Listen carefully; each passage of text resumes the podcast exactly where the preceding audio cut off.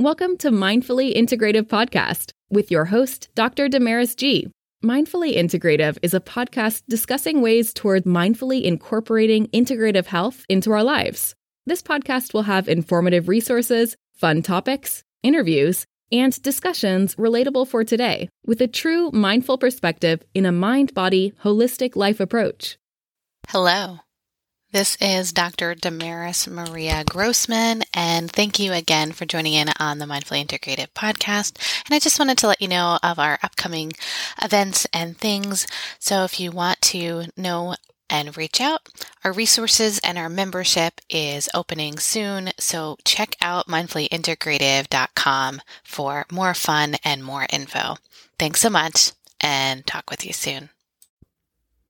This is Dr. Damaris G integrated family nurse practitioner, going over my 50 page genetic report. And I know part of this may be a little boring, but let me tell you, when you understand what your genes are and your personalized map, you may realize that you have the opportunity to change some of those parts of your genes.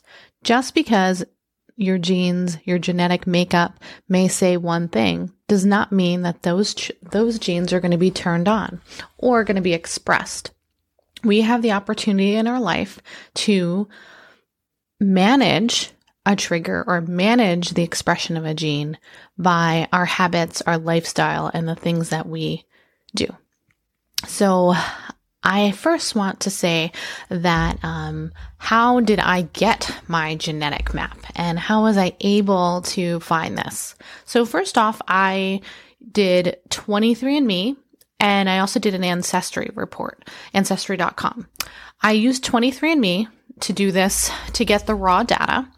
I did the 23andMe plus health. Um, and then what I did was I got the raw data I'm going to have all links below so that you can are able to get your own genetic map and look up what your genes mean. The second thing I did, which I want to shout out to uh, Dr. Rhonda Patrick from Found My Fitness, I used her website and uploaded my raw data into her Found My Found My Fitness website. She is an expert geneticist and PhD.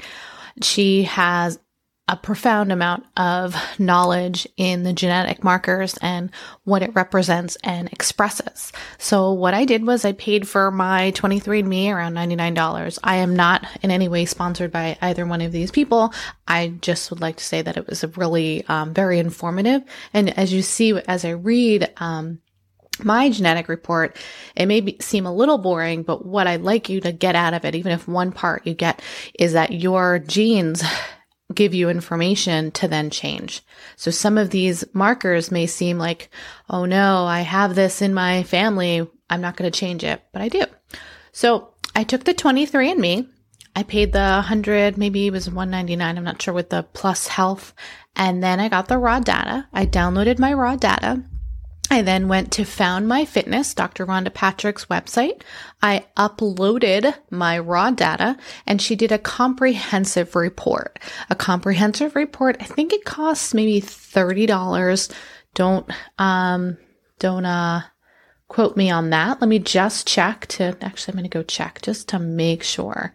I think it's $25 or $30. And then she has a Patriot, um, account, Patreon account, you know, to support her. She does so much of her work in just not all free, but she just she does so much of it because you know she believes in what she does and um, found fitness.com. So amazing. So when you go onto her site, after you've downloaded your raw data from 23andMe or Ancestry.com, I liked 23andMe, it was pretty good. Um, you would put in your email and you'd say, get my report. And you'd put in first, you know, she'll say, go to genetic reports and you could become a member. You, you don't have to. And then what you do is, um, you upload it, and then what it is is step one is you put the data in. She gives you all the steps. Step one, you upload the data, you go through, she goes through it, and then in about 10 minutes, then she sends you the report. Oh, here it is. The comprehensive report is $25. And then if you want a premium membership for anything to have access to any of her information, it would be $15 a month. Like I said, I'm not uh, sponsored by her in any way. I just feel like she's just a wealth of knowledge and everyone needs to know her. She's amazing. So, from that, I then got a very comprehensive report. Um, it's a 50 page report on what my genes show. And we're going to go over it. It'll take a little while, but what I want you to understand is these letters and the way it snips and the, the things that come out seem kind of complex. But when you really think about it, we each have the opportunity to change the way our genes are expressed. So let's get to it. So my report is, as she shows, it basically will affect the bioavailability and metabolism of my micronutrients. So with these genes, she's able to see what micronutrients that I may be deficient in. So my genes can even tell you things that I may not be able to metabolize well. Vitamin D, vitamin C, and it will go through a full list. Okay. So my first gene, it's called ADIPOQ and it's called the status is it's a means that I have a low adiponectin level and a higher risk for obesity. This means this gene for me means that I have anti-inflammatory protein and um, I have a higher probability of a metabolic syndrome in my my blood, and I have a higher probability of obesity. Now that I've just had a baby this past year, I noticed it is harder for me to lower the adipose tissue and to decrease um, some of that um, overall metabolism. And it has gotten slower. But what are things that she states here that I can do? Maintenance of weight loss. Researchers have studied that you can, Spanish individuals, which I am of Spanish descent, have um, have a higher triglyceride. Their biomarkers show a little bit of insulin resistance, and longevity that when you have this um, adipose or um, ADIPOQ, your longevity is a little less than 95 years. You're gonna, you're less likely to be a centenarian. So what can I do? Now here's that part. So just because this says that I'm going to be heavy or obese does not mean that I am going to be heavy or obese. Now it's the choice of what I put in my body and what I do to exercise and and make that choice. So how do I do weight loss and exercise? It's a lifestyle change, right? So then I have to make an active choice to actively do aerobic and weightlifting at least 3 to 5 times a week. And that's even 10 minutes a day. She even states my dietary choices here that you really want to sh- make sure you um, have more of a Mediterranean diet, more avocados, more nuts, polysaturated fats, um, olive oil, and trying to decrease the chance of a type 2 diabetes. My gene TCF F7L2 it gives me an increased risk of type 2 diabetes and polysaturated fat consumption. That's pretty scary, you know, it's saying that I am highly probable of getting type 2 diabetes. And you know what? Why does that have to be the case? Well, that's saying is because although we're thought to be involved in a lipid metabolism, my body does not tend to regulate um, in this gene and it's expressed thus de- decreasing my insulin secretion and I have an enhanced production of glucose in the liver.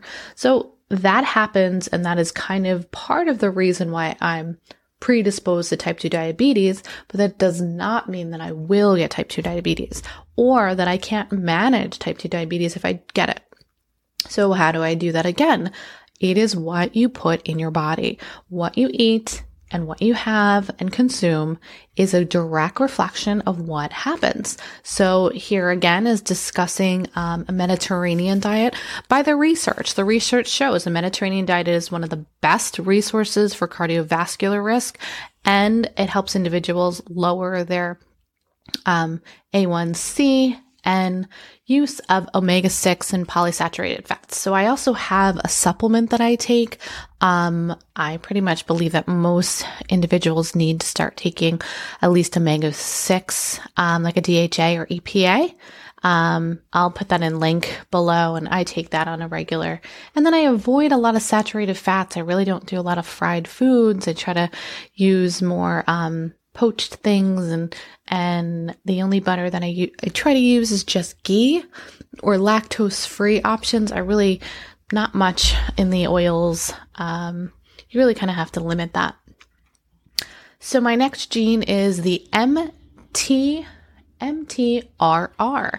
Now, I don't know all these names, but I'm going off of my report and I'm discussing it with you so that it kind of is a little familiar to you and a little familiar to me. So the MTR gene is the code that is enzyme methionine synthase reductase. That is what it means, which is a catalyst and conversion of an inactive form, an enzyme. And this basically says it's active by using riboflavin, which is B2, and its cofactor. It is involved in remethylation and homocysteine in the methionine and coblem, cobalamin B12 participating. So basically, it's saying it poses a big role in folate metabolism and methane cycling. This basically says that in my choices of food, I need to eat more eggs, fish, and cruciferous vegetables. Cruciferous vegetables like broccoli, spinach, very fibrous foods, and things that also have a high B12 and B2 um, amounts. In addition to that, I have to have a betaine and reduction in homocysteines. One function in choline is it serves as a precursor that is known that of called betaine or trimethylglycine. Betaine aids in the remethylation of serving as lowering your homocysteine in the blood. Now, multiple studies have shown that when you have four to six grams per day um, on the supplementation, it will help your overall uh, cholesterol. In addition, it's saying that I need to increase my B12 and my B2. So for me, what I use is um, I am very big on um, B12 and B2, I'll use um, my green vibrance. I'll uh, do a supplement, and I also use a um, nutritional yeast to increase my B12. Now, um, a big thing here too is sometimes you can add in a choline or TMAO uh, supplement.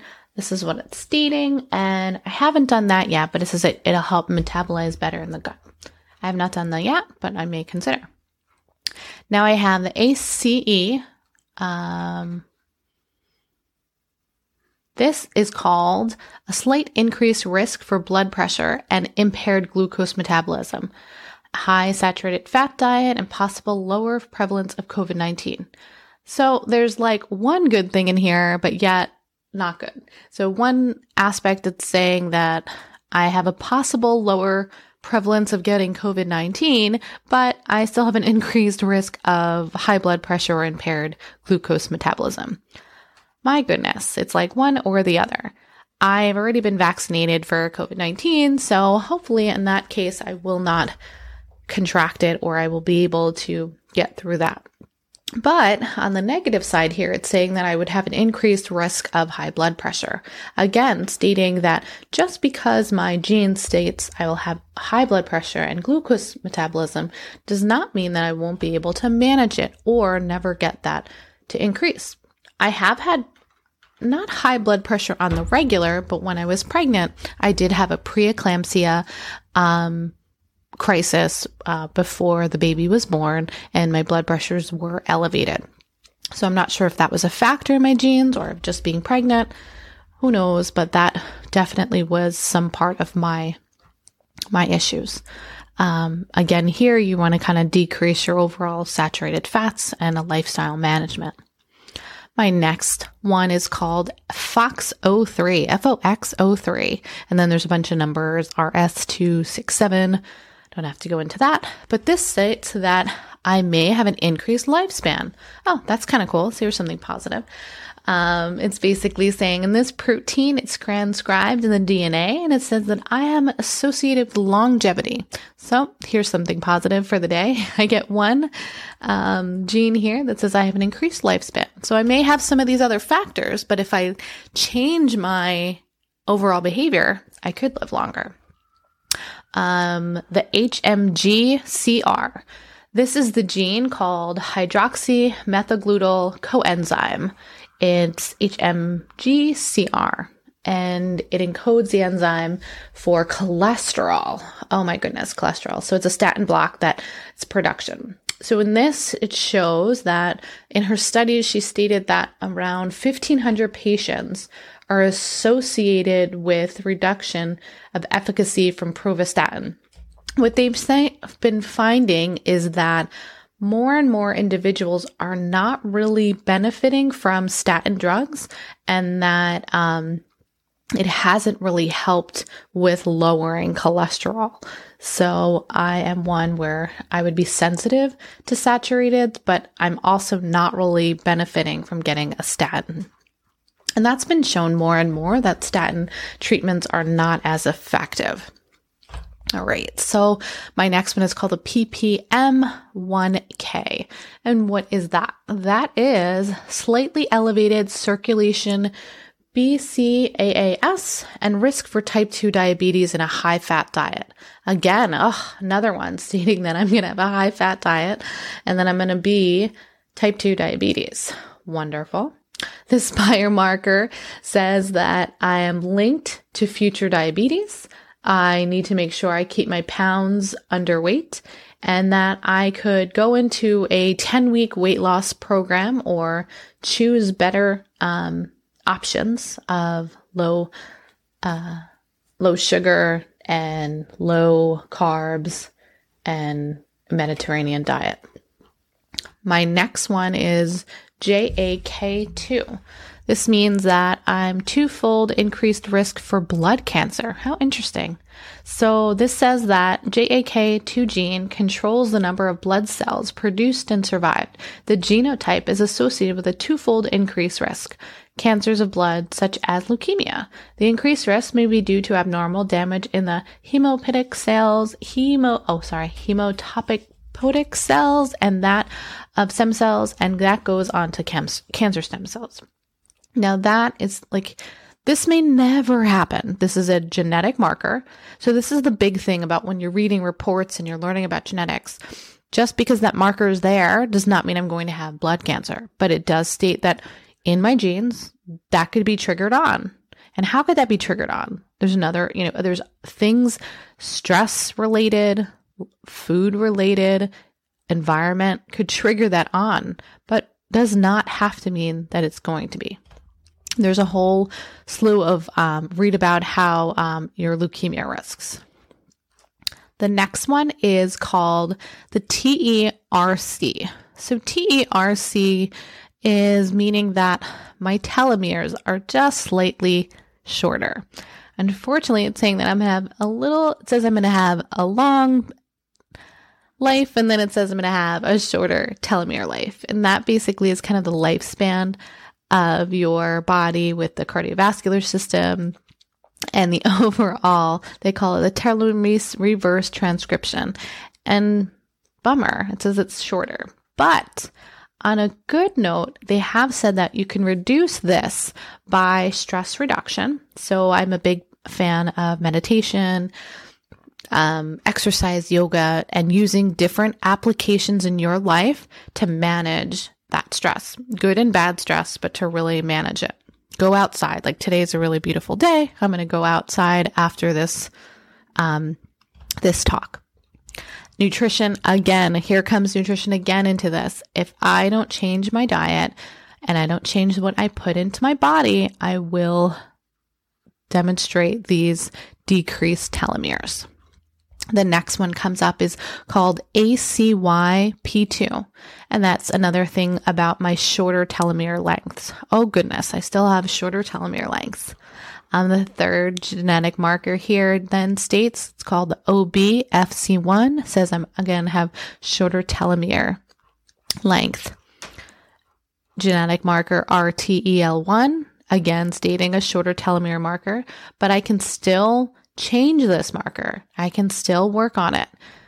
Um, TERC, again, shorter telomere length. I can still work on it. Stress reduction, nutrition, and adequate sleep, not living a sedentary lifestyle, figure, do not smoke, those things, repetitive things that we're learning here, still ways that I can make sure that these markers don't always get triggered. Genetics CYP2R1. I'm risk for vitamin D deficiency. I've actually had this already. I've already had low um, vitamin D and I've had to take high doses of vitamin D uh, been prescribed like the 50,000 IUs before. I now take a daily vitamin D supplement um, with my my morning um, shake. So I don't think I'm having trouble with that. But with vitamin D, it's a very big factor in um, your gut health. It helps with depression. It helps with the overall bone health. It helps overall. Um, there's many markers, but one big thing is that it's associated with lowering um, your like overall mortality because it helps with um, it's just required to achieve like your body's overall wellness and there's many factors on this and there's many many studies on the um, genetic components and the need for vitamin d the next statement is na F1. And again, it's stating my telomere is a little bit shorter. My goodness, I have short telomeres for sure. The next one is vitamin D binding protein, possible genetic risk for vitamin D deficiency. So I do have a genetic um, component for having vitamin D deficiency. And has this come up? Like I stated just before, it has come up and I have had to increase my vitamin D intake the genetic marker MTHFR, risk for altered folate metabolism and hypohomocysteine. That means that I have a hard time metabolizing B12. So the common MTHFR gene, it's long, so I'm not going to um, say the full name, but it basically says that folate serves as a precursor in important pathways, the synthesis of the DNA, um, nucleotide thymine, the generation of the methyl groups, which is very important in epigenetics and also in the conversion of the homocysteine methone and requires vitamin D as a cofactor. So B, um, vitamin B12 as a cofactor. So I need, I'm having, I have a difficulty with the metabolism of this. So, how can I change that and what can I do to make that better? I would take supplementation. So, I would take supplements like 5 methylfolate, methyl uh, uh, B12, riboflavin B2, um, and I would put that in a diet or I would put it like I would I have some uh, supplement drinks that I do take so they um they do have a, a good vast amount of things. I don't know if I'm taking um, 5 methylfolate, but I probably should. Looks like it. And then beta- uh, betaine and reduction of homocysteine. Now, this one is. Um, it says one of the functions of the choline again serves as a precursor known as betaine. Uh, multiple studies have shown that high doses of 4 to 6 grams per day of betaine supplementation can sig- significantly lower your homocysteine concentration. So it's also stating that not only should I take uh, methacholine, and riboflavin, I also should be taking betaine.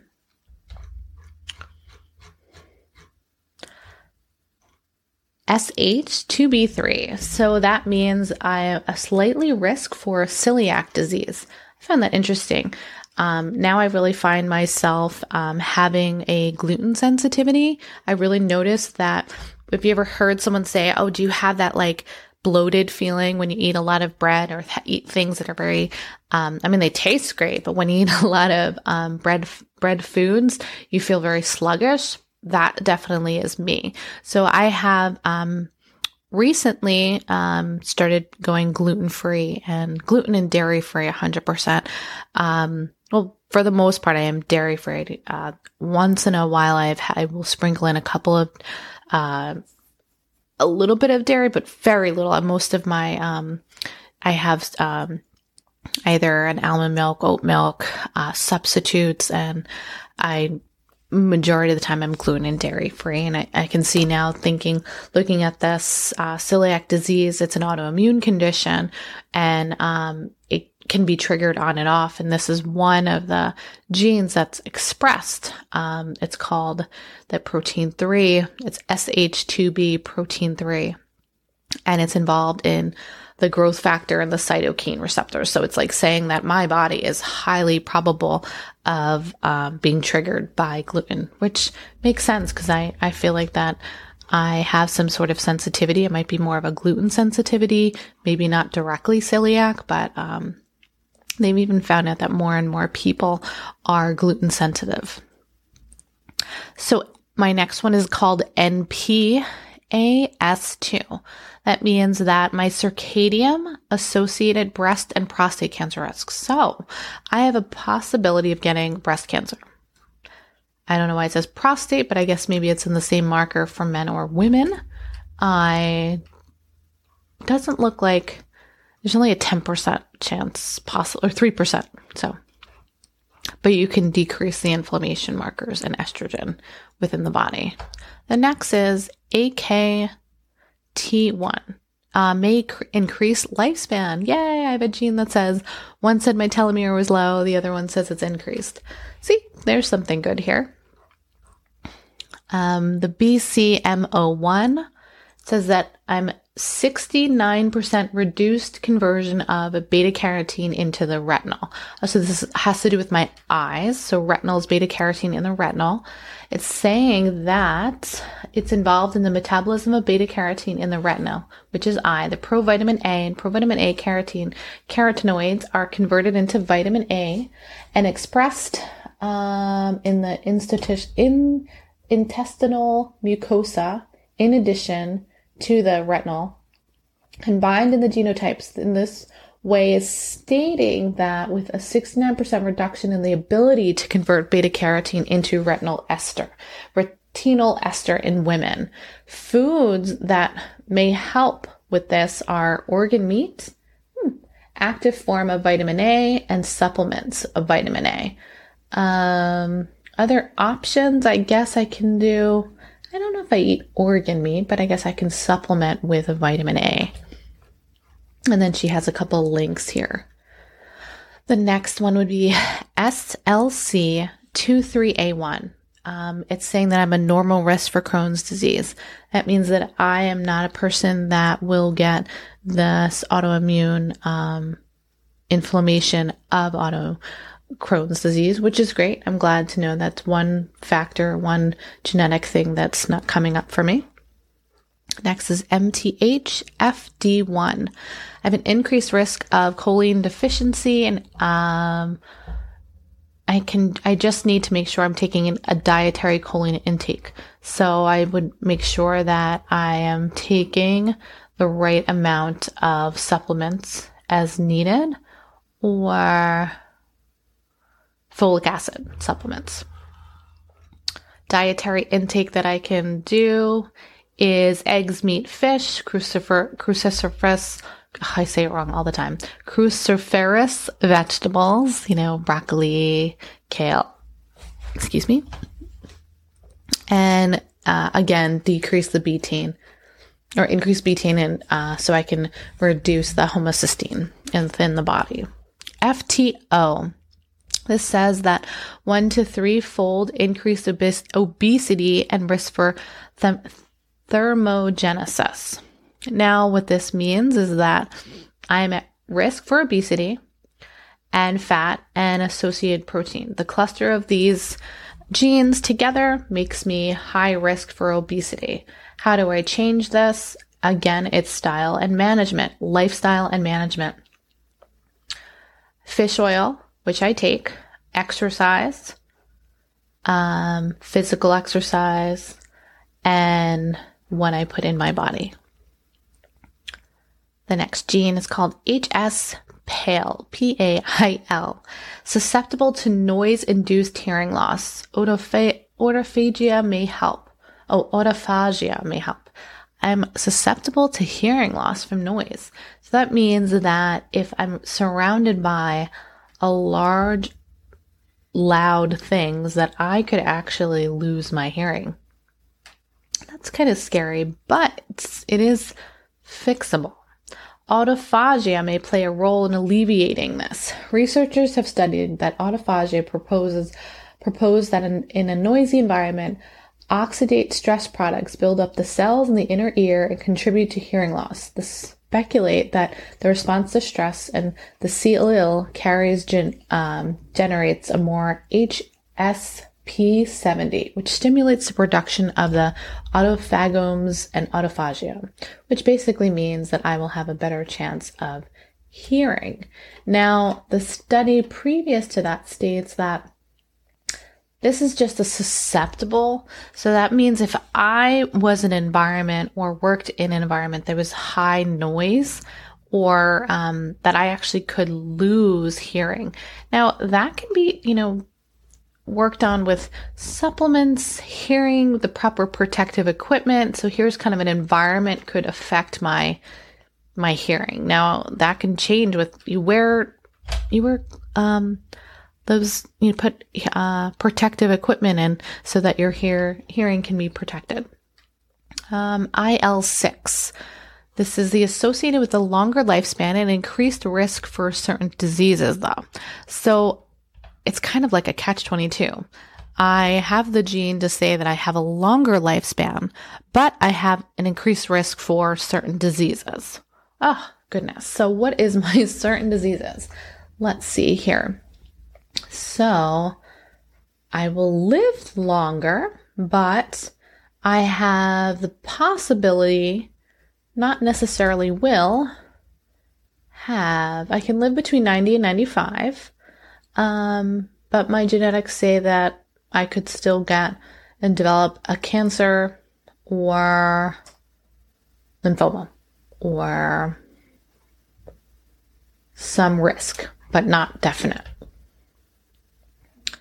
They're just links. That doesn't mean that it's definitely going to happen. My TP53 it may increase my lifespan. Oh, that's another good one. So hopefully my short telomeres, but these genes that say I have an increased lifespan, maybe they'll balance out. so for this one, I states that the study of more than 9,000 Danish older adults carry one or more of the alleles and they tend to live longer. All right, so my tumor protein 53, TP53, states that I will possibly live longer. I hope it mutates to that. The ACTN3. This means that I intermediate fast twitch muscle performance. Hmm. Intermediate fast twitch muscle performance. That it plays a role in fast twitch skeletal muscle fibers and it's encoded. The polymorphism is common in general population with approximately 20% of people and that in spring power activities, fast twitch muscles will do the function optimally. However, muscle fibers with appear to be resistant. Oh, that's probably why I was a good track runner. I ran a lot of um, uh, sports and I was really good at hurdling and and more fast running, like 400, 800s, and so maybe that was a factor in my genetics.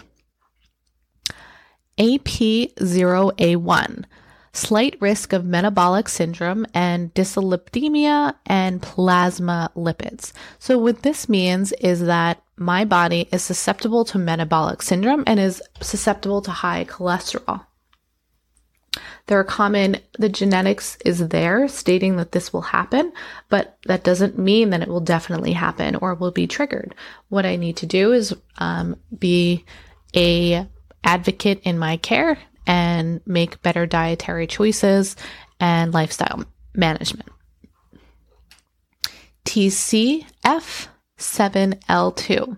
I know this is a long um, podcast and YouTube, but what I'm really trying to emphasize here and go over is that I don't think people will read their reports all the time. And what you're really trying to get out of these reports is if you do take at least a glance to understand what you may be predisposed to, and then what are the chances or what are the factors and opportunity for you to then use to make your life better so that maybe these things may not be turned on, these genes. So here again, it's saying type 2 diabetes, I then, what would I have to do? I have to make sure I'm decreasing the sad American diet and making better choices more on the Mediterranean. Like I said, gluten free, dairy free, decreasing my carb intake, decreasing my sugar intake, um, more high quality fats in my food. Um, and just whole foods. I mean, if it, if it has a label, it should have less than like five items on it if it's whole food and you know it's like Brussels sprouts and carrots and you, you can see it and you can taste it and it's not coming from a package, there's a good chance that it's in a better quality. I mean, will, of course, I'd love to say everyone's going to get organic, but you know, that may not be in your availability right away. But even if you can just, um, take away, uh, some of the carbs and some of the sugar intake and then increase some of the, your water, that in itself could help. My CFH genetic marker states that I have an increased lifespan, which is nice, and I have a lower risk for macular degeneration. Well, that's kind of cool. Macular degeneration is a uh, disease uh, presentation in, it's age related in the eyes. Um, actually, I've had, I mean, I was adopted, but I've had family members that have had that. And it's uh, usually an inflammation marker within the body. Um, and it's an eye condition that usually uh, happens in older adults, and they have a hard time um, with their vision. APOC3, it says I'll have an increased lifespan. The PEMT is a reduced phosphatidylcholine production. What does that mean? It's basically stating that um, this enzyme specifically a catalyst and synthesis of choline in the liver and its components for cell membrane and plays a role in the structure of the cell. So that's basically saying when um, my body's making more cells, it is it has some difficulty due to this decrease of phosphatidylcholine.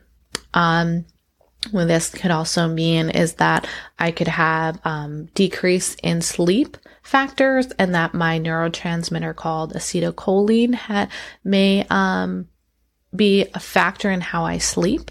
Um, so supplements could be used here. Meditation and stress management could be used in this area. Uh, my memory can be uh, decreased, so I would really need to make sure that um, my cholinergic system and my body's memory deficits, that um, what I put in my body will also help um, decrease me from the probability of getting Alzheimer's. It says that I could have a high probability of getting fatty liver disease. And how do I change this? Um, fatty liver means that there's um, a necessary your liver has a high probability of like uh, the bad very low dense uh, lipoprotein cholesterol and things that can help with this is uh, choline which then is found in eggs meat fish and vegetables again this again comes back to diet lifestyle management and if needed sometimes i could also take a supplement um, in my diet The FTO factor is a slight increase in obesity and high protein suitable. So this means that I have a high probability of being obese, but that doesn't mean I will be. It does state though, I would benefit much from having a high protein diet. So when you're reading something like this, you'd be like, oh, I'm one of those people that would benefit from more protein than carbs.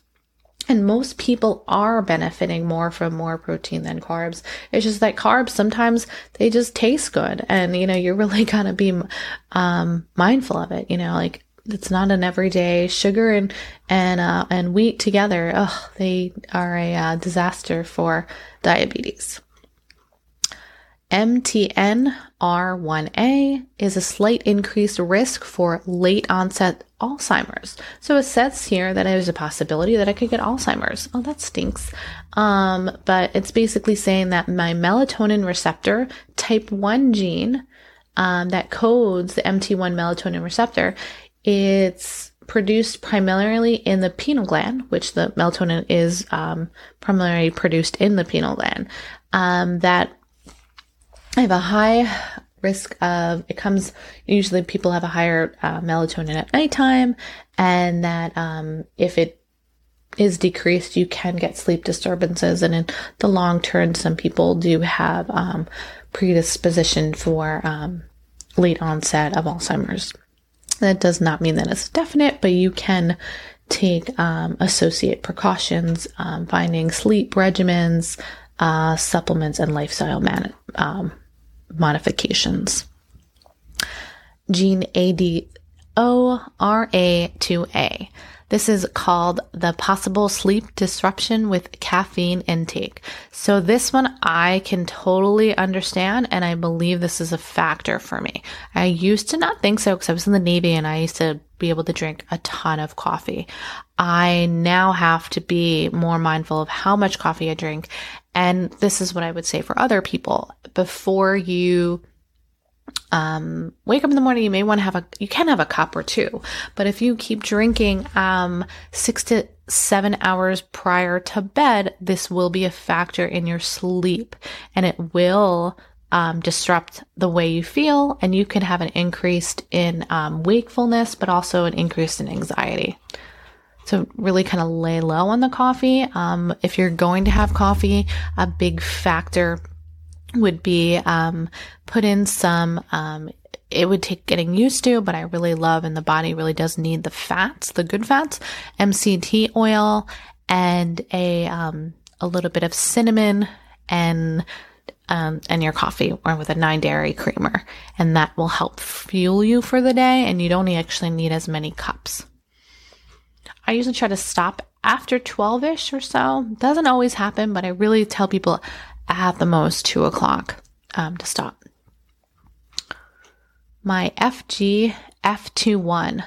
Uh, that means that I'm a slight preference for sweets over salty, slight metabolic risk, and dietary suitability. That one I find interesting because I thought I actually liked salty over sweet but I could be wrong. Um, again, that could be where they're stating I could have a probability of um, high uh, sweet intake. They're recommending that I would be suitable for a ketogenic diet, um, and that uh, ketogenic diet is more on the high fat and low sugar and low carbs. Exercise for me is always recommended, and for anyone, 30 minutes of running or um, 30 minutes five times a week. Cold exposure, I definitely find myself am very susceptible to cold.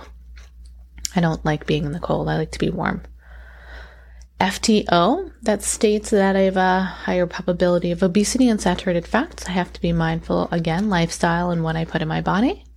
The CYP 1A2, faster caffeine metabolism. Again, we're coming back to caffeine. It states that I do metabolize caffeine quickly. Um, I can relate to again, like I was saying from the military, I drink it, it goes through my body. It doesn't usually affect me, but I do notice that through time that I used to get, um, an excess amount of anxiety. So, um, and it did associate with how I felt. And I think they say that it even also has an addition to increasing your hypertension um, risk. So really lower that caffeine intake a slight amount, you know, one or two grams per day isn't so bad, but when you're having excess amount, it can be a factor. And caffeine would not be the choice when you're trying to exercise. You would like to take other um, electrolyte uh, and supplements in when you're trying to um, do an exercise program or performance based training. My gene FUT2 is slightly lower, meaning that my vitamin B12, which I kind of knew that my B12 had been low. The CD36 decreased ability to taste fat. That's very interesting. I think I taste fat pretty well because I noticed that if I have things that are too oily, I actually find myself not enjoying it. So I'm not sure if I agree with that one. PLIN1, favorable weight loss and improved biomarkers with diet and high in complex carbs. Yay, here's a nice one. Basically stating that if I make lifestyle changes, I work out, I do things that are good for my body, I have um, a probability of losing weight, which I believe that's a factor. I mean, this last year, I had gained so much weight between the preeclampsia and my weight. I think I was up to 210 pounds. Um, I'm nine months later. I think I'm down 50 pounds, but it was like, it took a really, well, no, let's see how much 40, yeah, 50 pounds.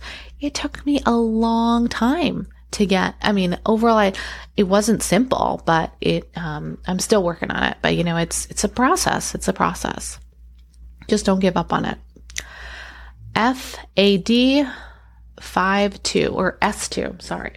That means that I have a 27% poorer conversion of my omega 3s. Oh, what a bummer. My omega 3s are not able to process as well, but that does not mean that I don't take the supplement. I still can choose to take the supplement and do okay. Associated, again, I have B12 susceptibility. I actually am susceptible to norovirus, and I have gotten norovirus before. Norovirus is a uh, stomach and intestinal infection. You usually get it with uh, kids. Usually, can are really big on. Um, it's like uh, usually have a lot of um, either nausea or diarrhea. I worked in pediatrics, so I had definitely um, one of the little ones had given me uh, that infection. So I've definitely been susceptible to that. Um, so that's happened, and I'm still here. I'm okay. but that one was a tough one. You have a lot of nausea, vomiting, and diarrhea. You really have to make sure you have a lot of electrolyte replacement. My MC4R, it's the higher body mass index. Um, basically, that again is stating a possible affecting dietary suitability. I have a higher body mass index, but again, lifestyle management can change this. My COMT is associated with being nocebo responder. What the heck does that? That I don't know this one. A placebo effect, sometimes called the psychosomatic response. It's a measurable phenomenon that has been subject to the research. The phenomenon occurs that person experiences a positive physiological response to the treatment. Wow. So they're saying that I can do a placebo effect and that it would help me. My body would not know I think there's probably a lot of people that could do the placebo effect. And what this is, means is that, you know how a lot of us want to take ibuprofen or pain management pills or, or a pill to fix something that if you had the placebo effect and thought you were taking it or you were in an environment where it was less stressful and you were, um, had less side effects, you actually would do better. The SLC 30A8. This means that I have a slight increase for type 2, excuse me, type 2 diabetes. Um, it also says that I have a zinc transport and susceptibility to DOMS. That means that I have um, the type 2 diabetes. We discussed that prior. And it says that I have a delayed onset of muscle soreness meaning that I don't always get sore muscles. That is true. That means that um, suggests that um, that I have better healthy muscle function, and that has to do with the beta cells in my pancreas and the skeletal muscles overall, which is good news. Um, and then I'm able to transport zinc well. If this had been not transport zinc well, then I would want to take more of a zinc supplement um, OAS1 associated with slightly protective role against SARS. Um, the cool thing about this um, report that she shows is that she puts in a lot of uh, information on SARS and COVID. So you can kind of see if you were a person that would be a high susceptibility to COVID or high um, not susceptibility. And for my genetic markers, I'm less susceptible. VEGFA. I'm slightly improved endurance capacity, um, improved adaptation to aerobic exercise, which this means is you would benefit from, I would benefit from aerobic exercise and running or, or jogging and walking. And I believe that's 100% true. The more that I get myself out and doing and moving, I do very, very well. Now, so when I so if you ever come to my office or we speak on um, a telehealth visit, I'm going to ask you if we do a full functional consultation. I'm going to ask you to get a 23andMe and a comprehensive report. And I think the total cost of this is, like I said, 25 or $30 for the comprehensive report and maybe 180 or 150 199 or 150 for the 23andme um, so that in that test itself for the genetic report. And that's just to kind of be one of the markers that I would find out all of these different um, triggers so that we can kind of work on what your susceptibility and like for example since i am type 2 diabetes but aerobic exercise works for me I need to plan my personalized plan as more aerobic. I need to plan my genetic markers as less carbs, less sugar, because then I am predisposed to these items. So I don't want to trigger that on or I want to manage it. So in your report, whatever that is for you, you're going to try to, we're going to see what's available. So when I look at it, it's not just 50 pages of la, la, la letters. It's 50 pages of things that we want to try to improve or look or just be aware of. That doesn't mean everything is going to happen. My GIPR increased risk for obesity. Goodness, I have a lot of increased risk for obesity. But my next one stated again, I have an increased lifespan. Um, I have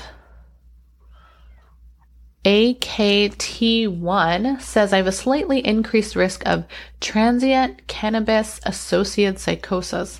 Basically, that means I am not, it's not in my wheelhouse to have um, cannabis.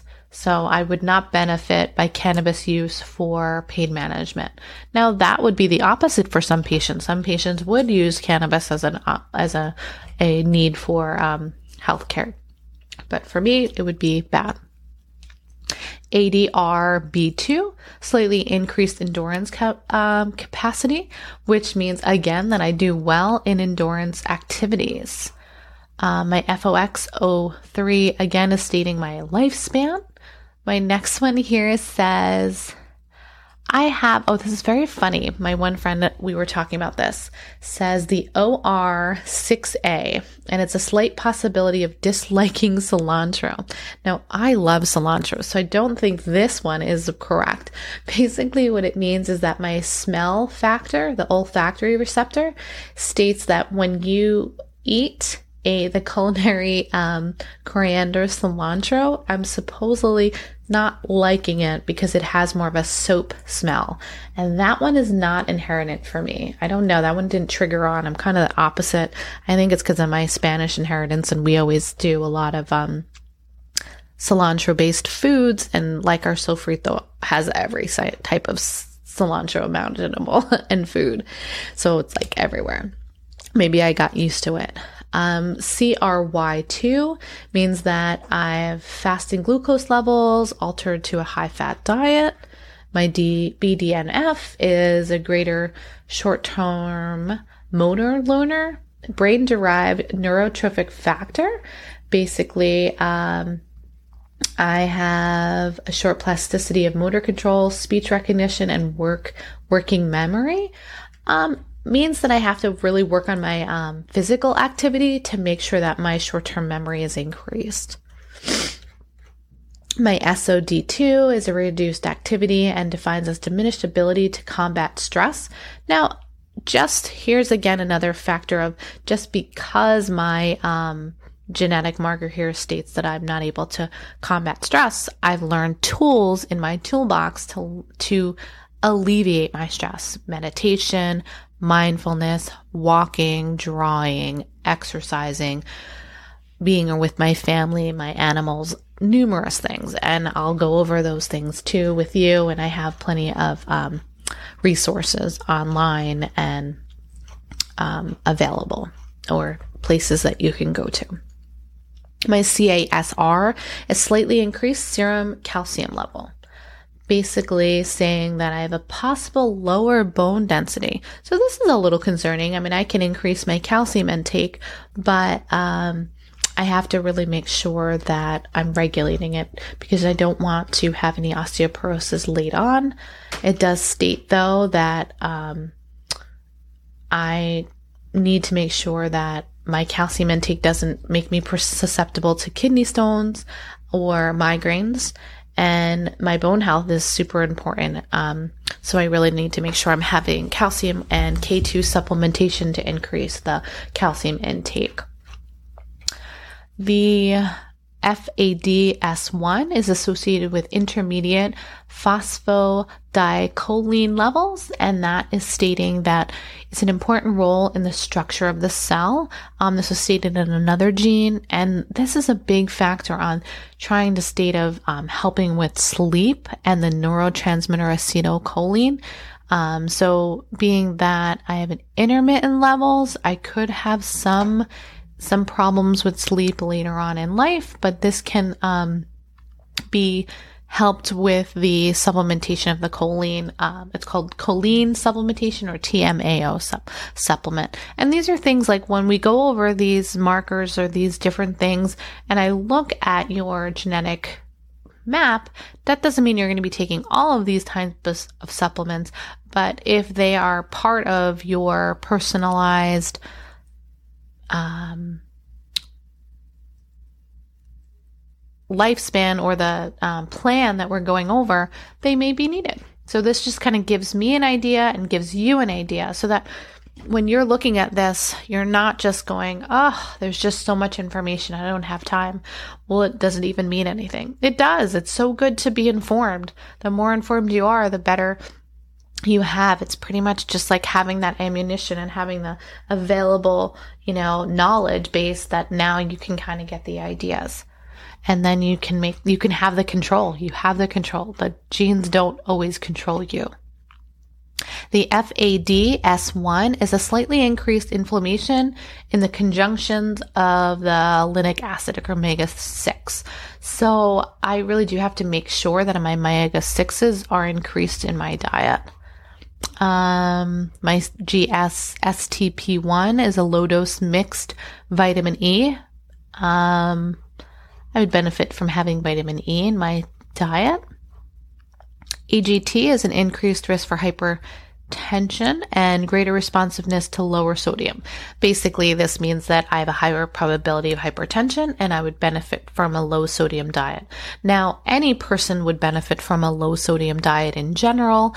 Um, and this gene is stating that hypertension. Like I had told you, I had preeclampsia in my pregnancy, so I would like to not have hypertension later on in life. So I can try to um, lower that with diet, um, lifestyle management.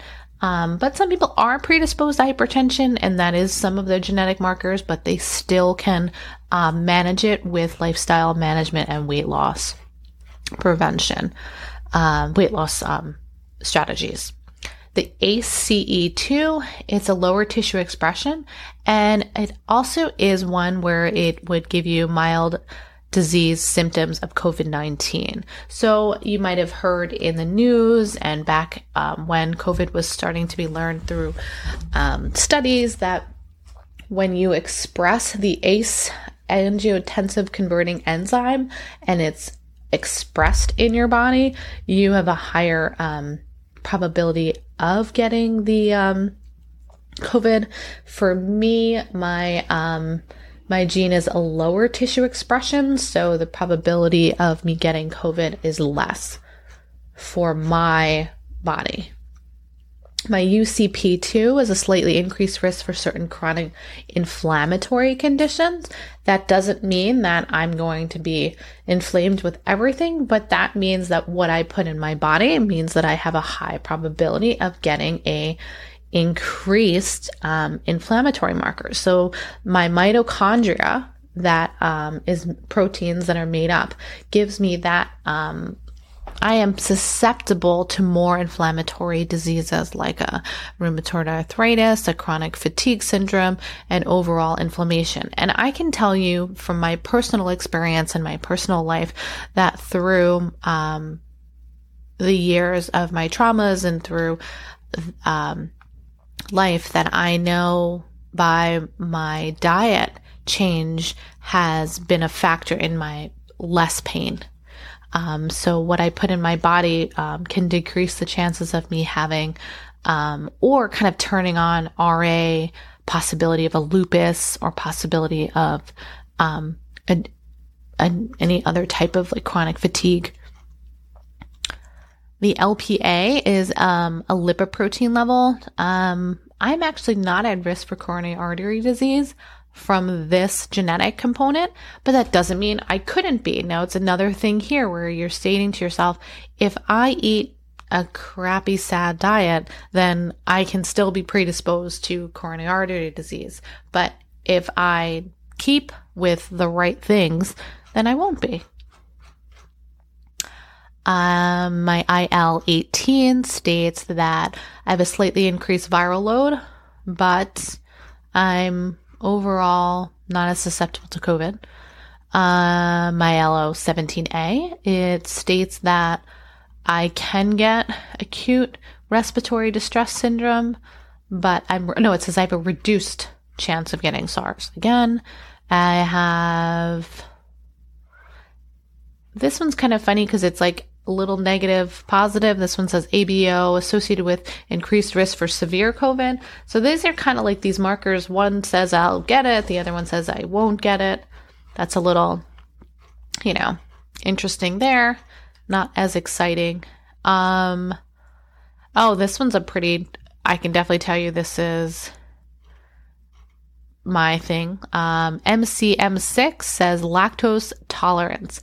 I have problems with my lactase and um, I have a problem with um, having it. You know, when I eat milk, I notice that for me, I, I don't, I do a dairy alternative because I have a problem with metabolizing lactose.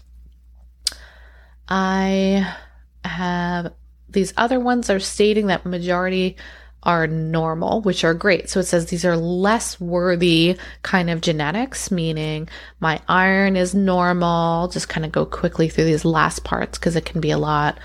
Um, as long as I'm taking my vitamin D, uh, overall, I should be having a better cholesterol. Normal tele, it does say that I'll have a normal telomere length. So there's been a couple things that said yes and no, but it definitely is environment, stress, nutrition are factors. Um, I don't do well with statins. Be mindful of how much um, triglycerides and cholesterol consumption, the LDL cholesterol specifically. Um, I do require eight hours of sleep, which I can tell you I love eight hours of sleep. If you bother me, and especially being um, a new mom, I love my little one. But when I wasn't getting sleep those first few months, let me tell you, I was not a happy camper. I found every way possible to try to um, fit sleep in because when I got less than, you know, six hours, oh, it was hard. And my body really loves to get um, its adequate amount of sleep. And most people should. They should get between seven to nine hours at least, and with a little small nap or at least a, a rest in between. Um, and then majority of my other markers were fairly normal. So I'm not going to go over every single one there. I just kind of wanted to kind of touch base and look into these to kind of say this is kind of what is in my genetics and what I had to look for and predisposed to. And that maybe just because these things come up, that doesn't mean that I will have them, but I have to learn to manage them, to be aware of it, and to make better choices every single day. So every single day I have to make an active choice. And it's true. Every single day I have to think about what I put in my body. I drink water. I drink more water. I Um, I'm not a drinker by very little. I would say maybe every two weeks I'll have a glass or one or two. I'm not a big drinker anymore. I think when I was younger in my 20s, maybe it was fun. So I'm mindful about that. Food, you know, I every single day I have to think about what I put in my body. Sometimes it's it's a little bit more difficult than others, but it's it's a habit, it's a mindset, it's a different way of thinking. So I hope today um I know this is a long um podcast, YouTube, and research. Um, but I will put in the show notes where the website that I went to to get your own genetic report. And, um, it's awesome. So, uh, and then pretty much that would be one area that I would look over when, um, you would come and see me as a patient for a functional health consultation. I hope you enjoyed some of this and you got a little bit of value out of it. And if you did, um, subscribe or comment below, and I'd love to hear more from you. You have a wonderful day and wherever you are. Thanks. Bye. Thanks for listening to Mindfully Integrative with Dr. Damaris G. Make sure you subscribe so you don't miss an episode. If you enjoyed our show, support us by leaving a mindful review on Apple Podcast or your favorite streaming site. If you would like to be a guest of our show or interview, email us at info at damarismaria.com. If you want to learn more about the resources mentioned in the podcast, you can find those in the show notes. To connect mindfully with Dr. Damaris G, reach her at www.damarismaria.com or connect via social media links. We appreciate your time connecting here with us. May your strength and peace within bring you more balance every day. Namaste.